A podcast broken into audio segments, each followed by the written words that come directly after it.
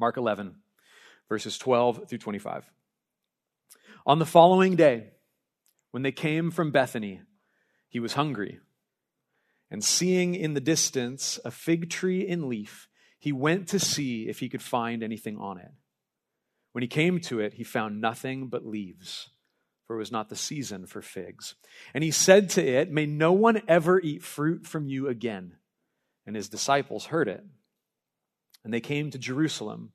And he entered the temple and began to drive out those who sold and those who bought in the temple. And he overturned the tables of the money changers and the seats of those who sold pigeons. And he would not allow anyone to carry anything through the temple.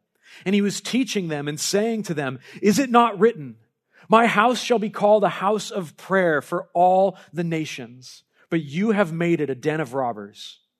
And the chief priests and the scribes heard it and were seeking a way to destroy him, for they feared him, because all the crowd was astonished at his teaching. And when evening came, they went out of the city. As they passed by in the morning, they saw the fig tree withered away to its roots. And Peter remembered and said to him, "Rabbi, look, the fig tree that you cursed is withered." And Jesus answered them, "Have faith in God. Truly I say to you, whoever says to this mountain, 'Be taken up and thrown into the sea,' and does not doubt in his heart, but believes that what he says will come to pass, it will be done for him. Therefore I tell you, whatever you ask in prayer, believe that you have received it, and it will be yours. And whenever you stand praying, forgive if you have anything against anyone, so that your Father also who is in heaven may forgive you your trespasses." Let's pray together. Father, we thank you for your word. Lord, we delight in every word that proceeds from your mouth. God, it's our desire to receive your words. Lord, to be transformed by your words, by the power of your Holy Spirit. And so, Lord, would you teach us today? We pray that we wouldn't just hear words, but that we would receive the good news of Jesus Christ, that we would receive life in his name, that we would receive healing for our wounds, that we would receive transformation where we are not yet like you. God, we pray that you would bless your people today. Lord, you would bless us by your Spirit, and you would teach us and lead us in Jesus' name. Amen. Amen. Well, Karl Marx famously has referred to religion as the opium of the people. According to Marx, religion is the drug of choice. When life is too much, when you are not what you should be, religion can make you feel better.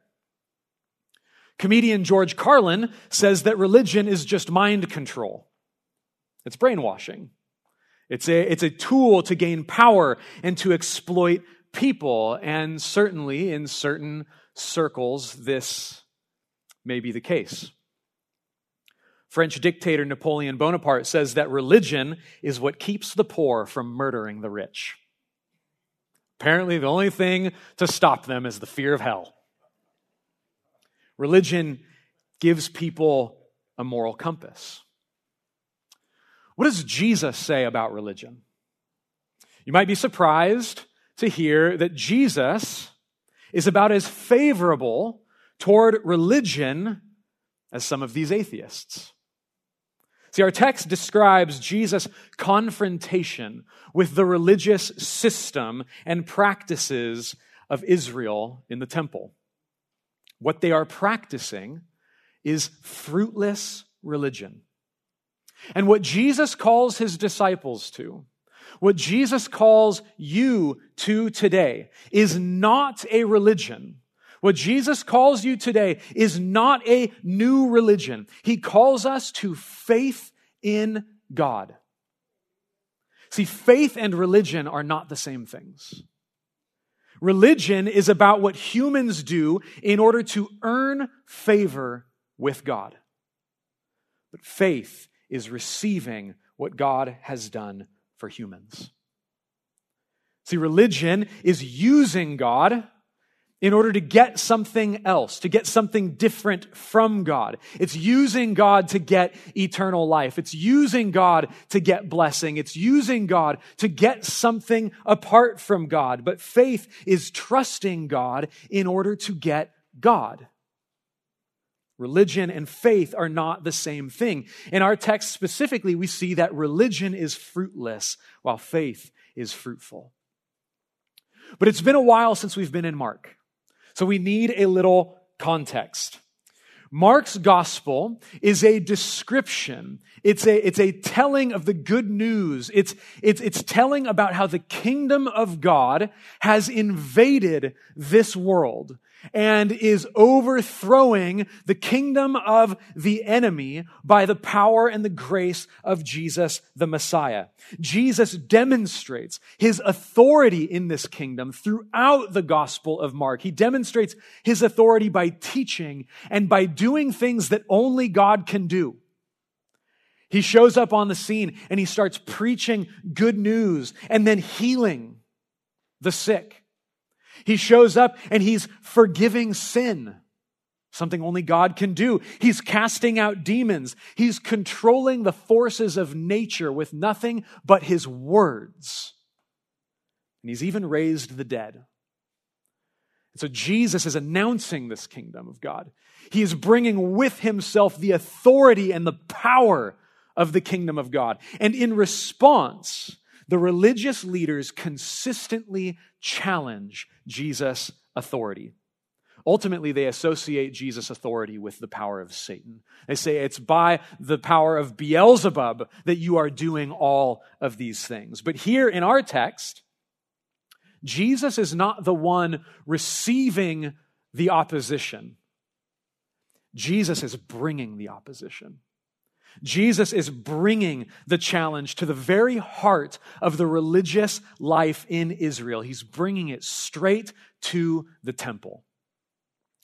Now, the key to understanding this passage is to understand the relationship between the fig tree and the temple. See, as they are walking to Jerusalem, a fig tree in full leaf catches Jesus' attention. He sees it and he's hungry. And so he goes to the fig tree in hope to find fruit, something to satisfy his hunger. And he gets to the tree and there's nothing. The tree is fruitless. There's no fruit on it. And though it wasn't the season for figs, as we're told, a fig tree in full leaf, in full bloom, should have presented fruit with it. It should have indicated that he should have found something there, but it was empty. And so Jesus uses the fig tree as an object lesson. He uses it as a living parable, and he curses the fig tree. He says, may no fruit ever come from you again. May no one ever eat fruit from you again. And then after the scene in the temple, when they're returning, they see the fig tree and they see that it was dead. And so these comments about the tree serve to explain what happens in the middle. This is one of those famous Markan sandwiches where Mark takes one story and he bookends it with two halves of a different story so that those bookends will explain to the reader what's happening in the middle. And so these comments about the tree serve to explain what happens in the middle when Jesus goes to the temple. See, there's a lot of busyness in the temple. There's a lot to catch the eye, like a fig tree in full bloom. There's enough going on there to see maybe there is something there for me. Maybe there's some good thing that I can receive from. There's a lot of busyness. There's a lot of activity going on in the temple. Everything is in full swing. This is in preparation for the Passover. Tons of people would come into Jerusalem to celebrate the Passover. And so what was taking place at the temple was all of this pomp, but there was no circumstance. There was a lot of busyness. There was a lot of activity, but like the fig tree, there was no fruit. See, religion, this desire to earn favor with God, religion fails to produce fruit. Religion as an attempt to earn God's favor fails. And it fails because it's an illusion. Religion, an attempt to earn God's favor, is an illusion. It can be attractive. It can catch our attention. It can seem to fit a need that we feel like we have. Just like Jesus was hungry and the fig tree looked like something that could meet his need, but it left him unsatisfied. Religion can look like something that we need, something that we long for. It can look like something that will satisfy us. And so we can put all of our effort into climbing our way to God. But like a mirage in the desert, the closer we get, the farther away it seems to move. It can never, never satisfy us. Religion in this way, it's an illusion. It can be attractive, but it's empty. Like a barren fig tree, religion in all of its rules and rituals cannot actually give you the relationship with God that your soul desires. And it also pushes aside relationships with other people. Religion is not only an illusion, but religion is an injustice. See, religion exalts the religious. It exalts some at the exclusion of others. It will exalt those who are worshiping by the right standards and practice, and it will keep everyone else out. We see this in the text by the way the temple was built. So the temple in Jerusalem was a series of courts that progressively moved closer and closer to the center, which was called the Holy of Holies, or the Most Holy Place.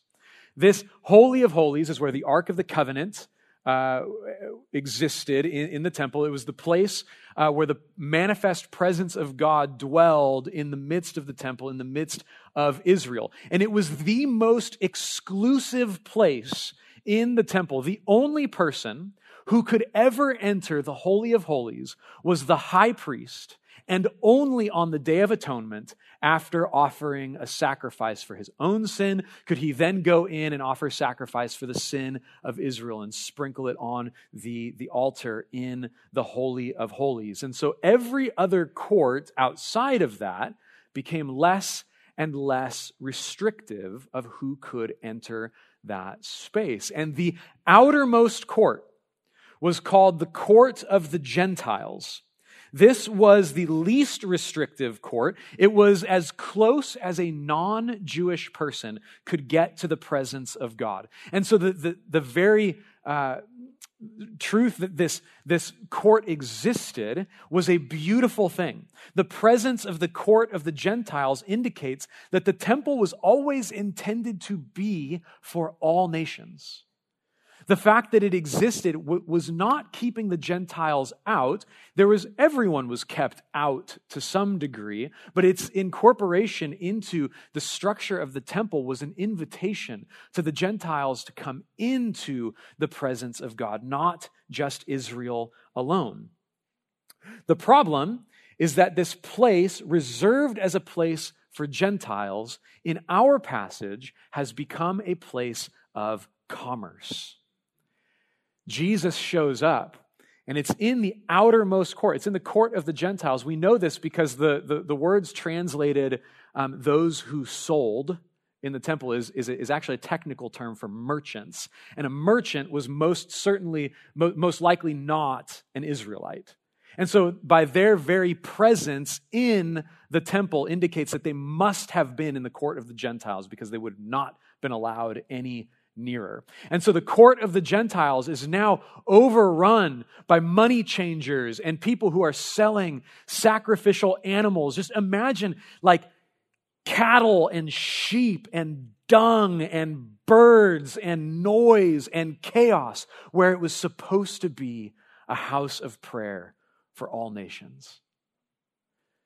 Where the Gentiles were allowed in was overrun by business and by trading and by all kinds of corruption. If the chaos in there wasn't awful enough, Jesus says that what they're doing there has actually turned God's house from a house of prayer into a den of robbers. Rather than worship, what's happening in this place is corrupt.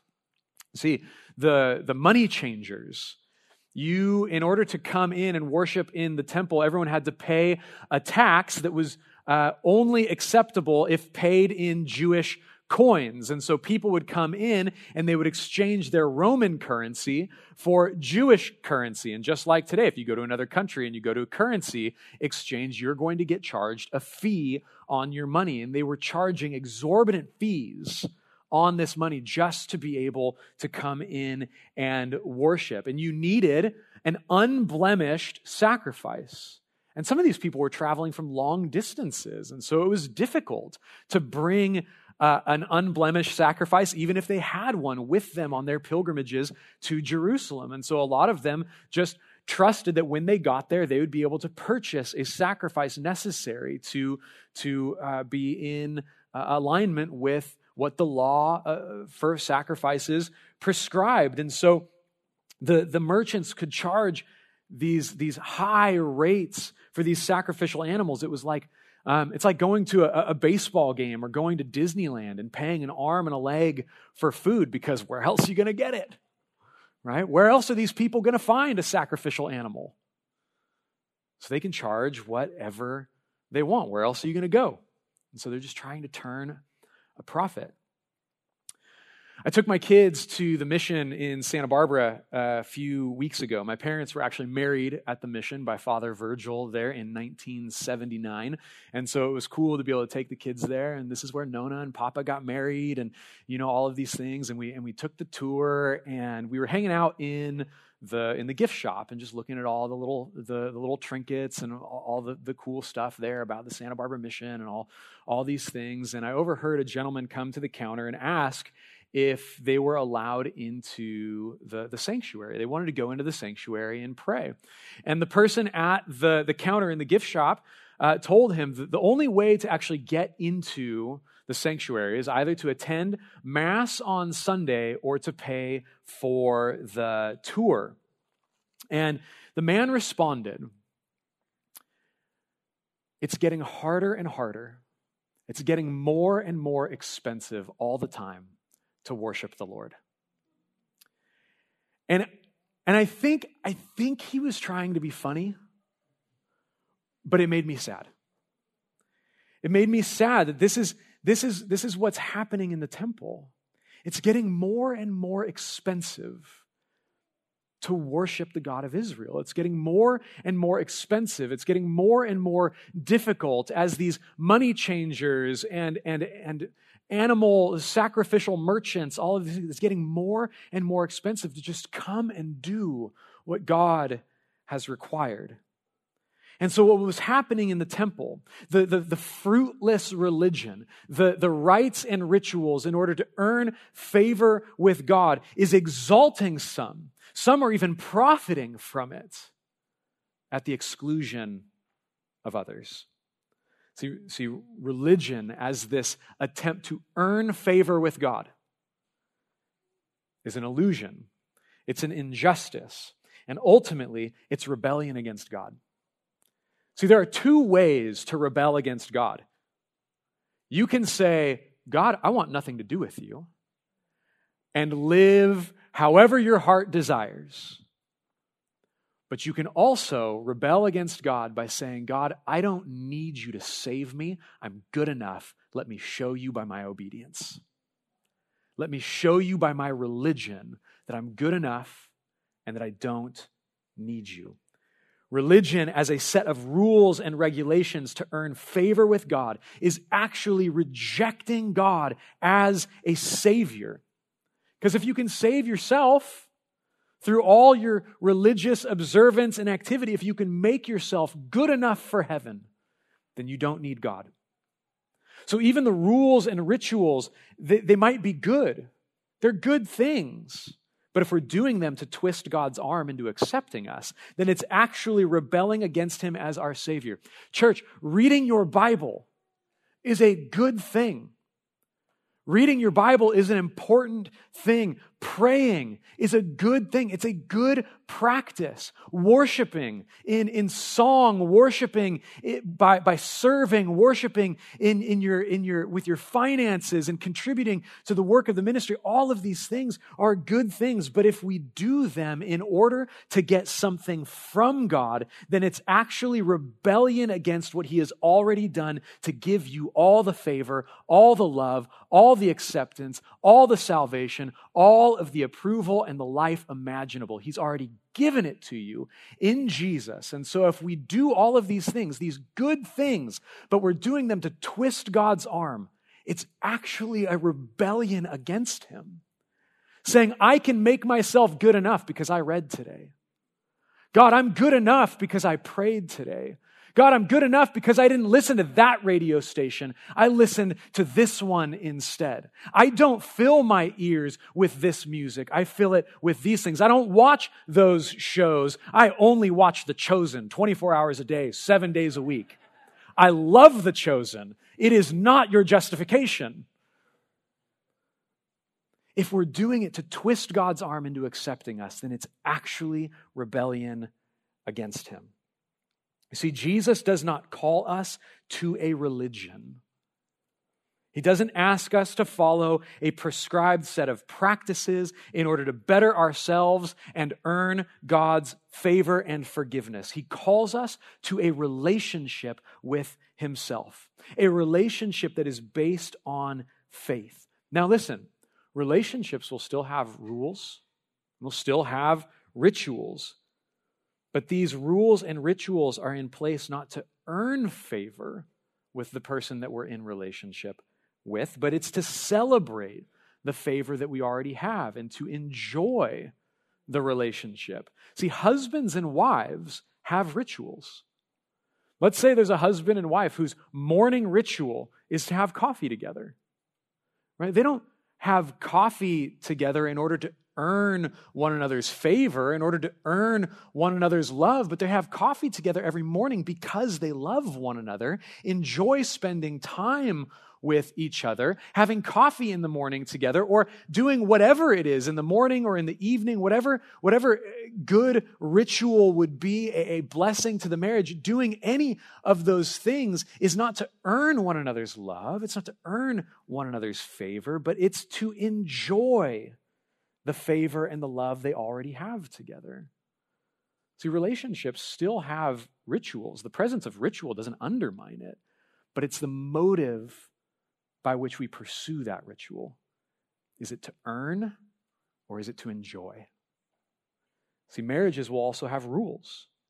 Rules that are set in place to protect the love and intimacy in the marriage, not to earn something from the other person. See, I followed this rule and this rule and this rule, so you must do this for me.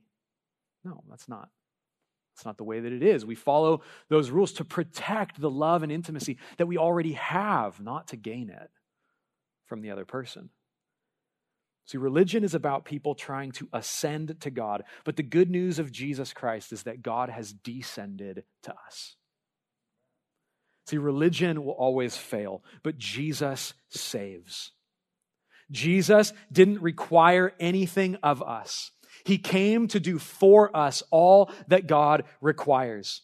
He does what no law or act of obedience could accomplish on our behalf. He came to trade Himself. He came to trade His relationship with the Father for our rebellion against the Father. He came to fulfill every demand of Scripture and trade His righteousness for our rebellion. He came to die in our place, to receive in Himself what our sin deserved.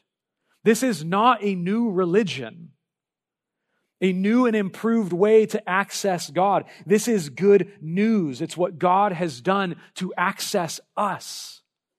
Jesus doesn't call people to a different religion, a different set of practices and principles. He calls us to Himself because what He longs for is not a laundry list of things that you must do. What He longs for is you. What He wants is you. What he wants is intimacy with you. What he wants is communion with you. What he wants is a relationship with you. And this is good news.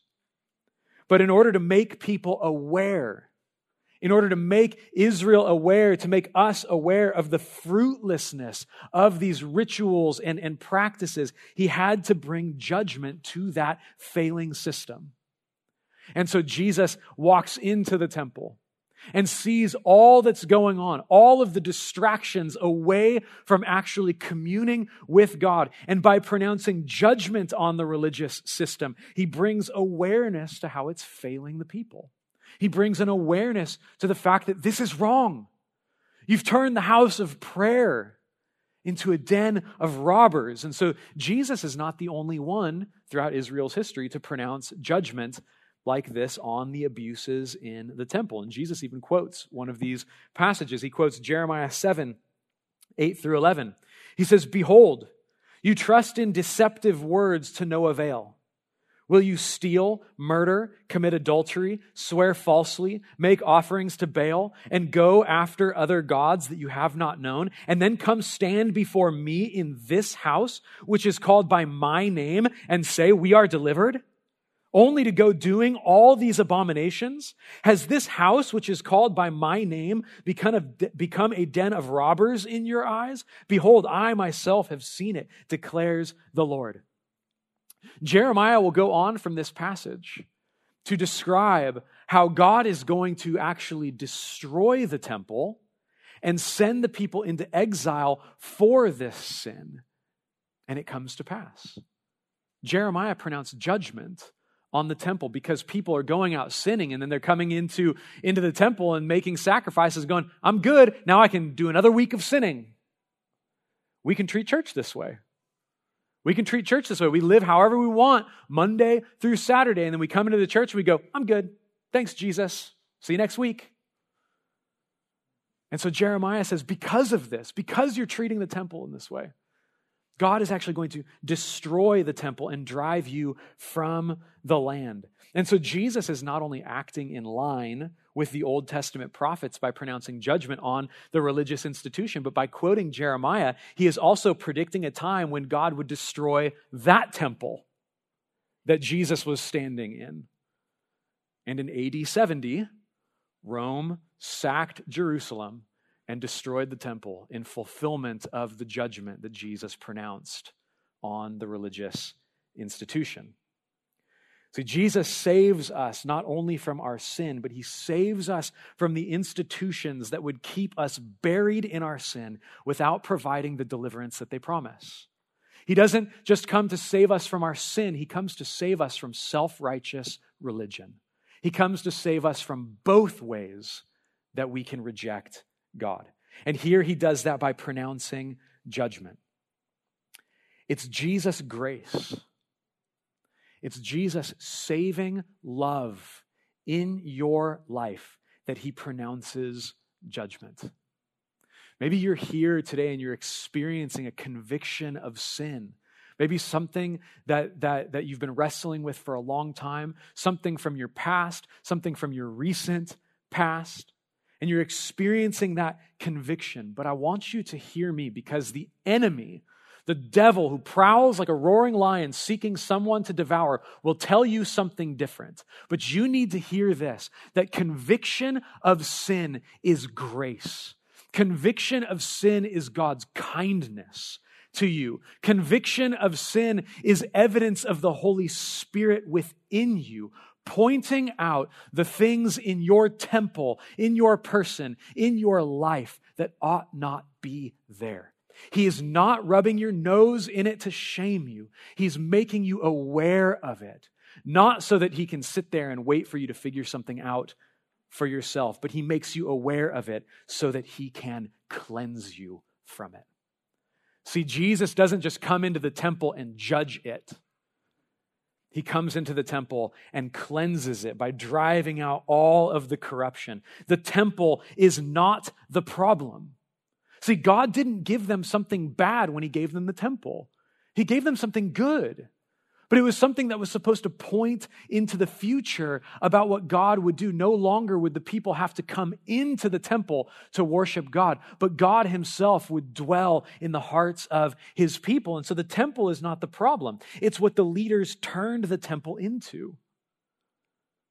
And so Jesus here gives them the boot, and he restores God's house to a house of prayer for all nations. When Jesus comes into your life, there's going to be things that he calls your attention to, things that ought not be there, but he's also the one who does the cleansing. If you're here today and you feel like the stuff in your life is preventing you from coming to Jesus, I humbly want to tell you, you're wrong.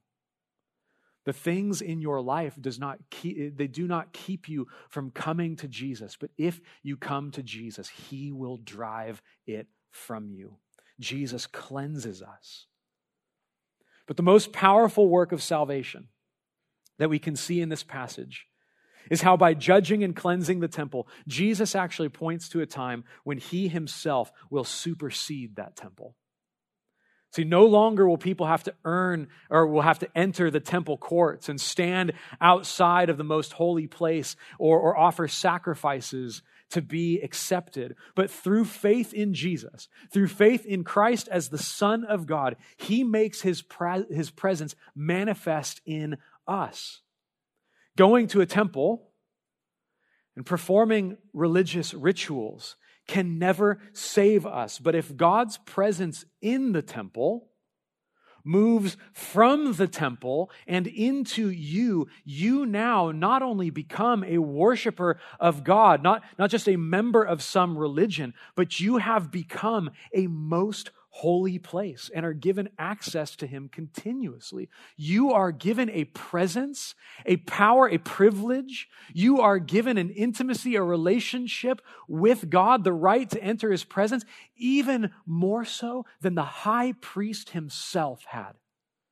He could only go into the Holy of Holies once a year. And yet through faith, the presence of God, the manifest presence of God by the power of his Holy Spirit dwells in you constantly. If you have believed, you've been given access to him continuously if you put your faith in Jesus. And this doesn't come through religion. It doesn't come through rote religious practices. It comes by faith. This kind of religion fails. Jesus saves, but faith bears fruit. Faith will bear fruit in your life. The fruit that we're longing for, the fruit that the fig tree didn't have, the fruit that the temple didn't have. Through faith, Jesus will bear fruit in your life. When the disciples point out the withered tree, Jesus doesn't respond to them by this other like attack on the temple. He's already shown them everything he needs to show them and what happened in the temple. But he responds to them by telling them, have faith in God. That's his response. He curses the fig tree. He cleanses the temple. They see it again and they go, Jesus, this happened. They want an explanation. How did this happen? And Jesus' response is, have faith in God. Church, if you want to see real change in your life, if you want to see real change in the world around you, then do not settle for religion. Do not even settle what people will do. They'll take the name of Jesus and they'll turn it into rituals that you must do in order to earn his favor. And if you're not doing these things, and that's why God's not doing this for you. No, that's fruitless. It fails. Do not settle for religion. Jesus calls you to faith. If you want to see real change in your life, you want to see real change in the world, then do not stress how to better yourself or make yourself more lovable or acceptable to God. Trust in Jesus, because it's not all the things that we do that earn favor with God. Faith is simply receiving what God has done for you, and it's hearing and believing the good news of Jesus. Maybe some of you are here today and you've never put your faith in Jesus, or maybe you've walked away in the past. The presence of God that you long for is available to you by faith. And this faith will bear fruit in your life. Galatians says that the fruit of the Spirit, The fruit of God's presence by the power of the Spirit in your life are love, joy, peace, patience, kindness, goodness, faithfulness, gentleness, and self-control. These are fruits of the presence of God in your life that we can anticipate. But here Jesus says specifically that the fruit of faith is prayer. In this passage, the fruit of faith is prayer. Charles Spurgeon said that prayer is a breath of faith. We receive the gospel of Jesus Christ, we inhale the good news, and we breathe out prayer. We breathe out dependence upon God. Because Jesus has removed the barrier of sin, we're invited into communion with him. That's what prayer is. It's just conversation with God. It's our primary means of communing with God. And so Jesus says that we can bring all of our desires to him in prayer, which means we should ask God for whatever we desire. You should ask God for absolutely anything that you desire. Jesus says, believing that we have already received it. Anything you ask, anything that you ask of God, if you do not doubt and believe that you have already received it, it'll be done for you. That's insane.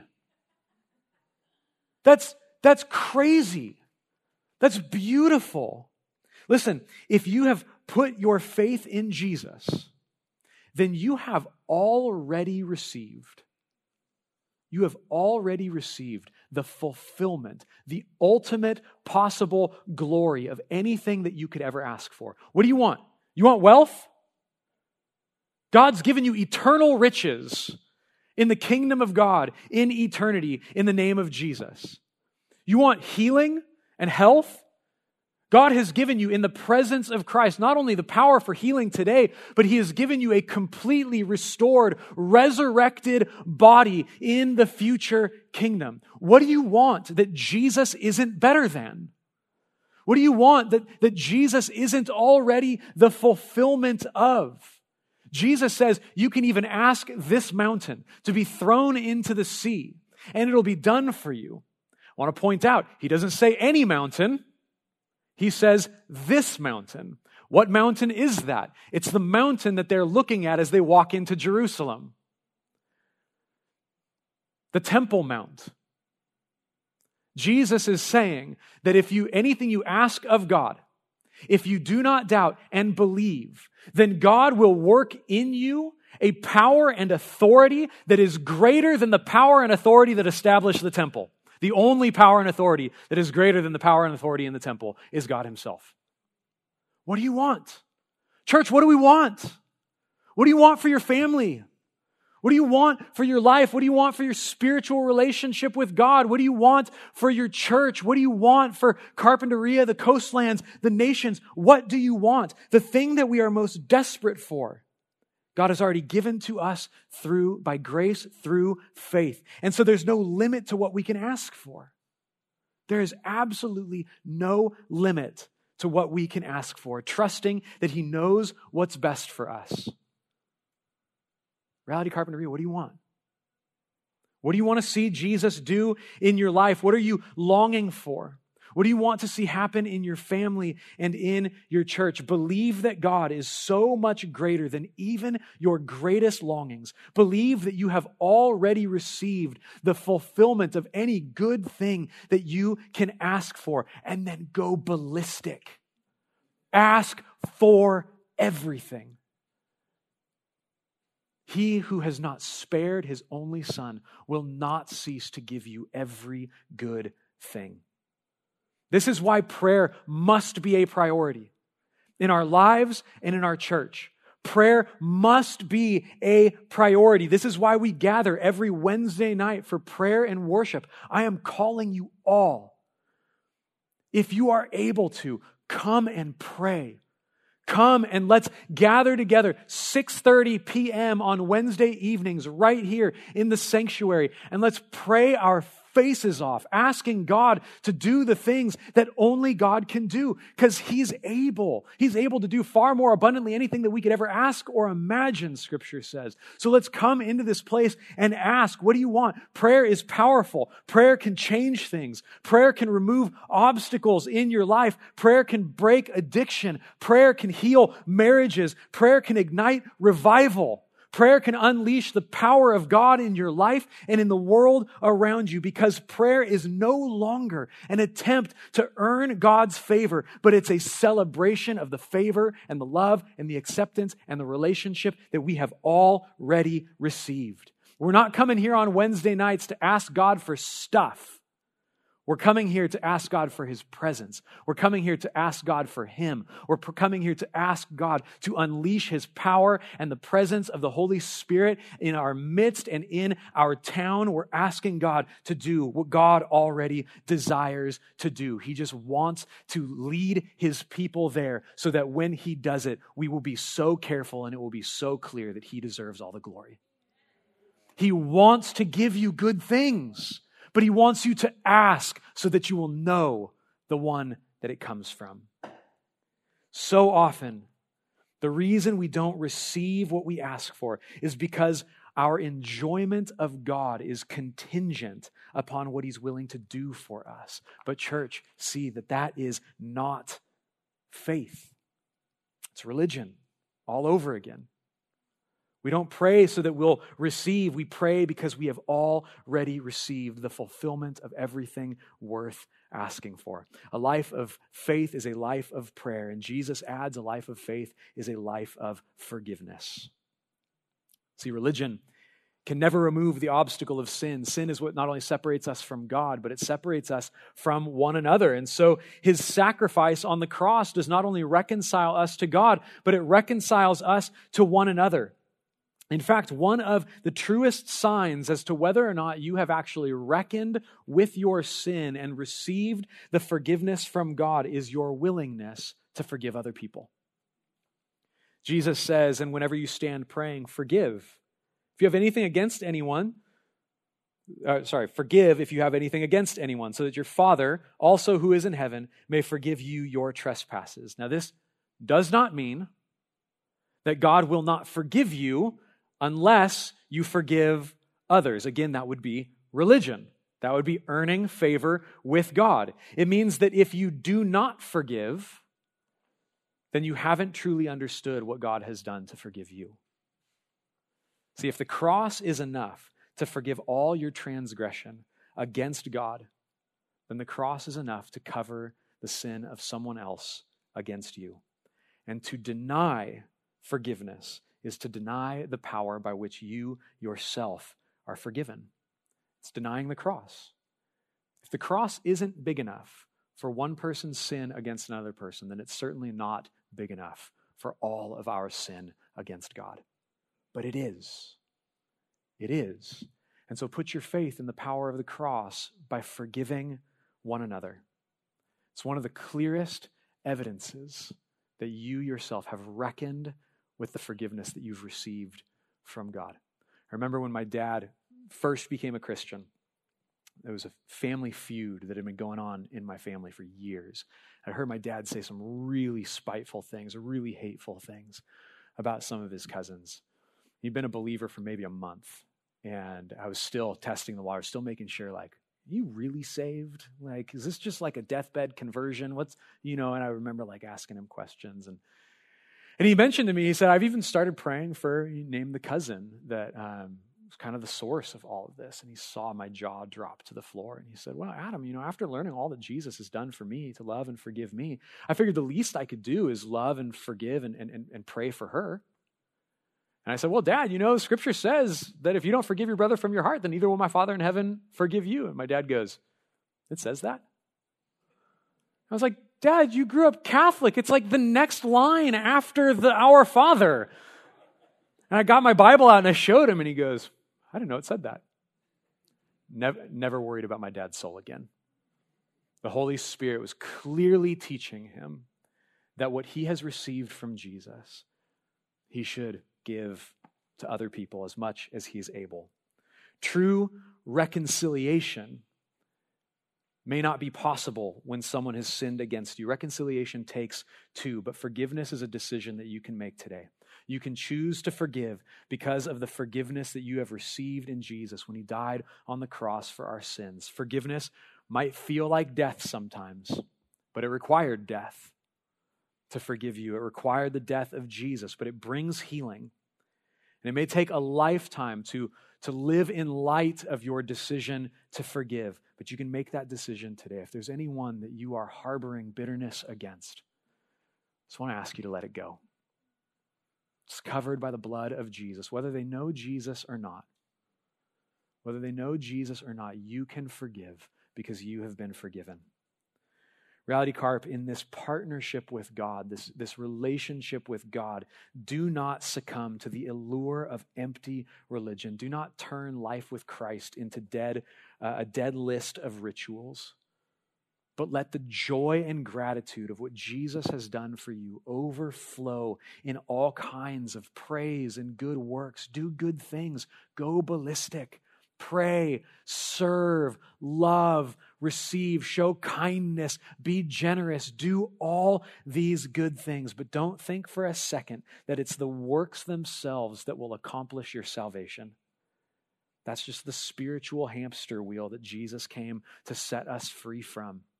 It's fruitless, but we do those things because of what he's done for us. And so we can celebrate what God has done and pursue even greater things than we've already seen. Church, I am confident.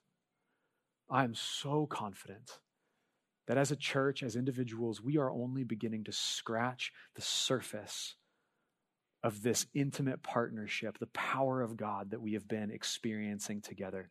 Jesus truly is our greatest treasure. And so I'm calling you today, whether for salvation or for the difficulties that you're going to be facing this week, have faith in Jesus, and your world and the world around you will transform by the power of his presence. This is what he promises. This is what he gives his church. This is what we celebrate on Sundays. And this is what we're going to rejoice in together now. Let's pray. Jesus, all that you are, all that you have, all that you've done, Lord, we want to receive by faith. God, where we struggle to receive and continue to try to make a name for ourselves, Lord, we pray that you would just gently adjust our hearts. You'd set us free from the things that cannot save so that we can receive the salvation of Jesus. God, we pray now that you would stir our hearts to worship. Lord, stir in our hearts to sing, to enjoy, to rejoice, to celebrate this good news, and to just delight in the intimacy that we have in Christ. Lord, if there's anyone here who is struggling with unforgiveness or struggling with faith, with putting their trust in Jesus, Lord, we pray that by the power of your Holy Spirit, God, your presence, which doesn't judge for the sake of judgment alone, but wants to cleanse, wants to empower, wants to heal. Your presence wants to set us free. God, I pray that they would experience that freedom. And even, maybe necessary, even before coming and taking communion, if there's someone in the room, that they would go and seek peace with that person. There's someone outside of here, maybe they need to go make a phone call and extend forgiveness. But God, we pray that forgiveness and grace and love would reign in this place as your presence is with us. Transform us from the inside out. Make us bold in our faith, in our prayers, in our love. We ask it in Jesus' name.